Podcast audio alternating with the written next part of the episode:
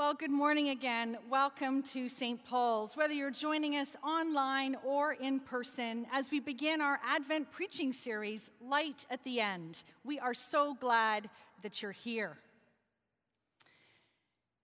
Amnesty International was founded in 1961 by a British lawyer, Peter Benenson, who was outraged when he read about two young Portuguese men being jailed for raising a toast to freedom uh, in a local bar. Portugal was under fascist rule at the time. Now, Amnesty is clearly a non religious NGO, but the international symbol for the organization, I think, is perfect for Advent a candle wrapped in barbed wire. Light wrapped in darkness, joy straining against pain, happiness being choked by injustice. There isn't any barbed wire around uh, the candles on our Advent wreath, but these candles, they serve the same purpose. And with each candle being lit over the next four weeks, they're telling us that we're on a different timetable than the rest of the world. There are plenty of calendars that shape our daily lives. The school calendar. What? Another PD day? Fiscal year end, your biological clock, all of them with their own concerns and values. And by the way, somebody did buy me the Prosecco Advent calendar, it's fantastic. But the Christian calendar puts today, the first Sunday of Advent, as the beginning of a new year, starting as the days get darker. And it's as if our Christian calendar, right out of the gate, is telling us that it's going to get darker before it gets light. Each week we will light candles, but the darkness will still increase until the earth turns the corner on December 21st. We know that summer is coming, even when we had to get out our snow shovels this morning, right? You know that when you're awake at 3:30 in the morning scrolling through tweets, you know the morning is going to come. But the summer nor the morning None of them will be rushed. You have to wait.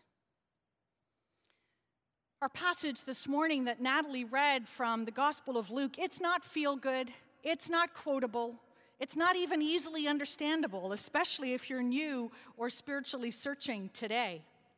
But if you want to pull it up on your phones, it's Luke 21, uh, 25 to 36, or it's on page 85 of the Bibles in front of you at the back end because it's a passage about waiting. It's about the good news of the end of the world. And since we're all waiting for something, the marriage to improve, condo prices to come down, or Bumble to finally match you with someone decent, let's dig into this strange passage and see how the end of the world might just be the good news that we need this coming week.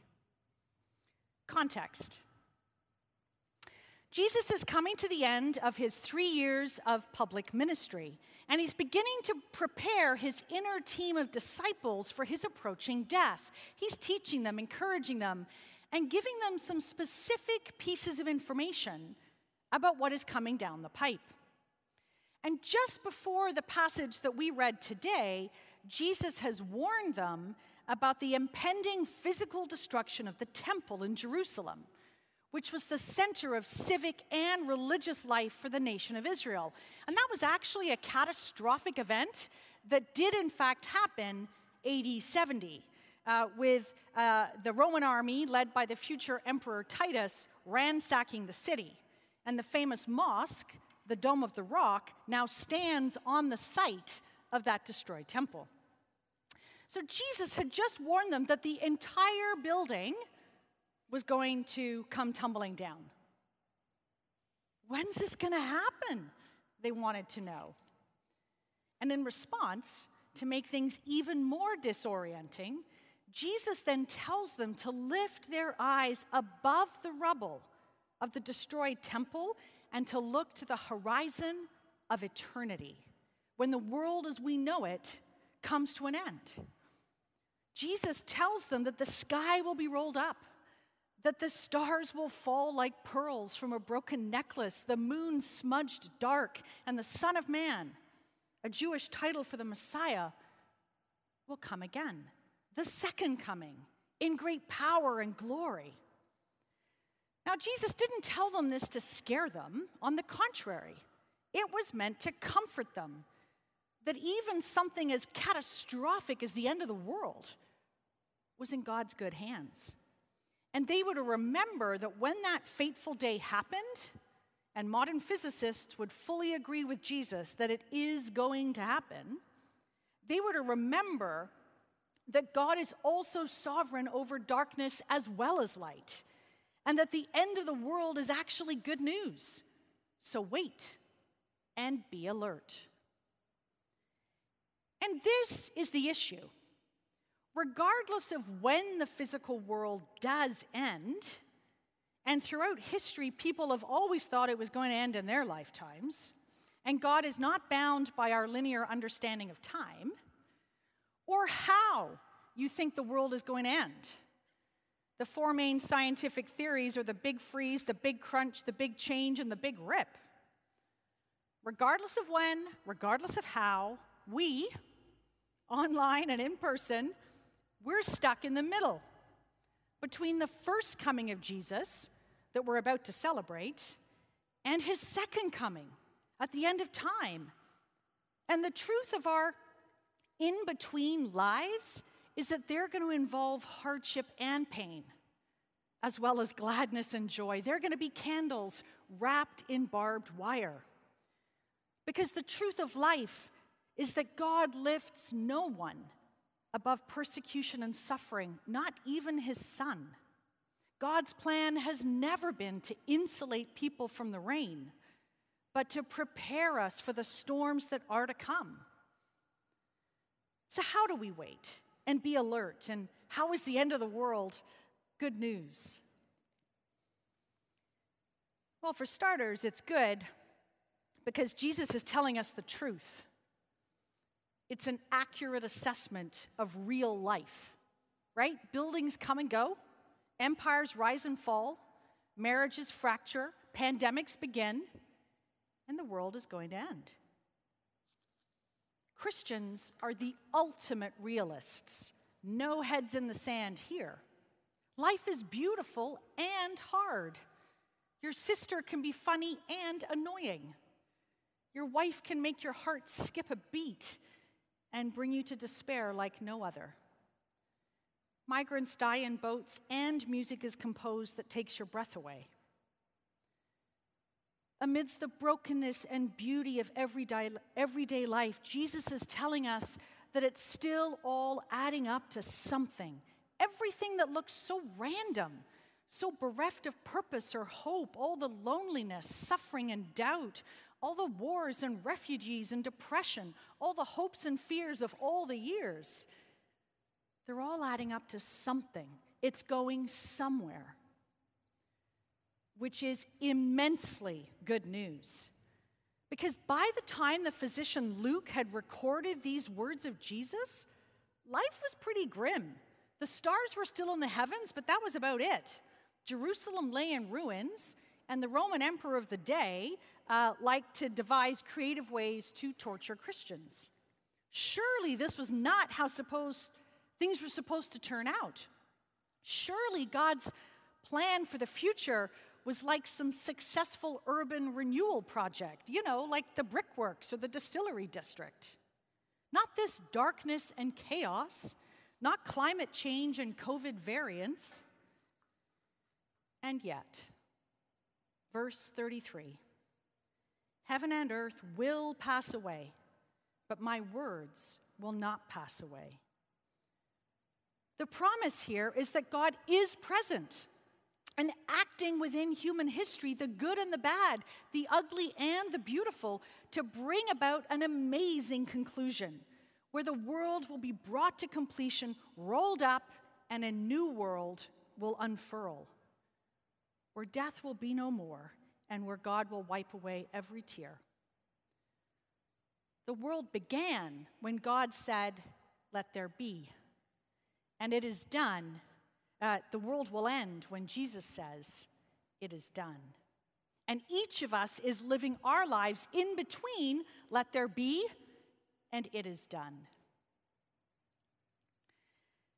Jesus is telling us the truth this morning. He gives an accurate assessment of life, and that's always good news.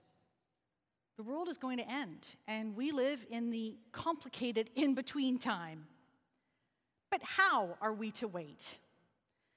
Basically, there's two ways. We can wait anxiously or hopefully. And rushing to the world's finish line is not an option, it's not in our control. But how we wait is anxiously. And by anxiety, I am not talking about significant mental illness. It touches my family, and I'm sensitive to the issue. But I am talking about an approach, an approach to daily life. And we will live with that barbed wire of anxiety if, one, if, if we haven't learned that it's normal to have troubles, to have suffering, if we've been tricked by our social media feed or the fleeting things that money can buy us, if we've been tricked into thinking there's some pain free existence out there that all our friends have discovered the trick to and we've just missed out on.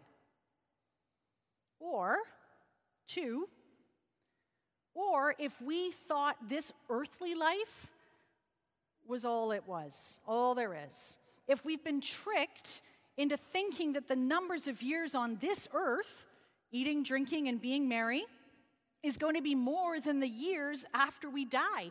That's a trap. Verse 34 Be careful, or your hearts will be weighed down with carousing, drunkenness, and the anxieties of life, and that day will close on you suddenly like a trap. If this all there was, I would be totally anxious. Must live my best life now. It's a trap to get too attached to the things of this world. Jesus is saying, because this world is passing away, a new one is coming. Get ready for that one. Or we wait in the messiness of our daily lives in hopeful alertness. Alert for hints of the dawn of the new world shining in the darkness of this present age. And let me be clear hope is different than optimism. Hope, for someone learning how to follow Jesus, hope is trusting in a future that is ultimately shaped by the activity of God rather than the petty and grand stupidity of human beings like me. British author Lesslie Newbigin put it like this I'm neither an optimist nor a pessimist. Jesus Christ is risen from the dead. And American philosopher Francis Schaeffer put it like this I'm a short term pessimist, but a long term optimist. Jesus lives. Well, the season of Advent tells us that it gets darker before it gets light. Because Jesus lives and sin and death don't get to deal the final hand, our lives can be shaped by a hopeful alertness to the activity of God in our lives, in the lives of our children, uh, and the lives of the world around us. And so I'm going to end very briefly with a few tricks of the trade, ways to wait hopefully, uh, to be alert in these in between times. Because as far as I can tell, God simply refuses to operate by the same rules that I do. And God has yet to give the divine stamp of approval to my carefully devised personal five year plan. God keeps slipping wild cards into the deck, and sometimes I wonder if God's hand is only wild cards. If that's the case, we need to be alert all the time, awake, attentive to where God might be acting and speaking to us this very day, November 28th, and then tomorrow. Keep an eye on that fig tree, says Jesus. When the leaves sprout, you know something is up. So, some Advent tricks of the trade. A surefire way not to be too attached to the things of this fading world is to intentionally turn away the, from the consumption of this season. My sister in law asked me last night if I'd purchased anything on Black Friday, and I said, No, I can't because I'm going to preach against it on Sunday, and I can't be a total hypocrite, so I might purchase something tomorrow. But our Advent ask and the reverse Advent calendar are small and simple ways to turn away from consumption and consider giving away more time and money in the next four weeks than you're going to spend on your own festivities. And to be open to where God is at work in our lives, where the candle is burning inside the barbed wire. Prioritize prayer and worship over other activities this Advent for you and for your children. Verse 36 Be always on the watch and pray. Every morning when you wake up, a simple prayer Come, Lord Jesus, lead me today.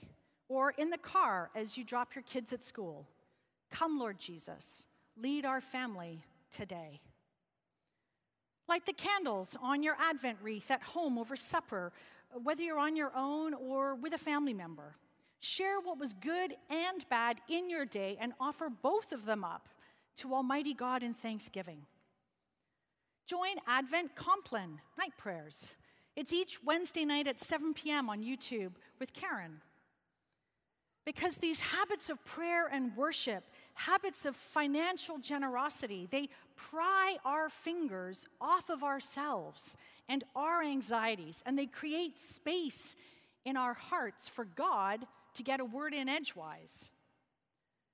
Prayer, worship, and financial generosity they're like a, a spiritual shot of espresso to keep us alert in these days of Advent darkness. A shot of espresso to wake us up to the fact that the end of the world is coming, that the hopes and fears of all the years are adding up to something, and that a God shaped future is at hand, and that one day, one glorious day, heaven and earth will pass away and we will be able to stand before the Son of Man. It's going to be amazing. The days are getting darker, but there is light at the end, this week and for all eternity. Thanks be to God. Amen.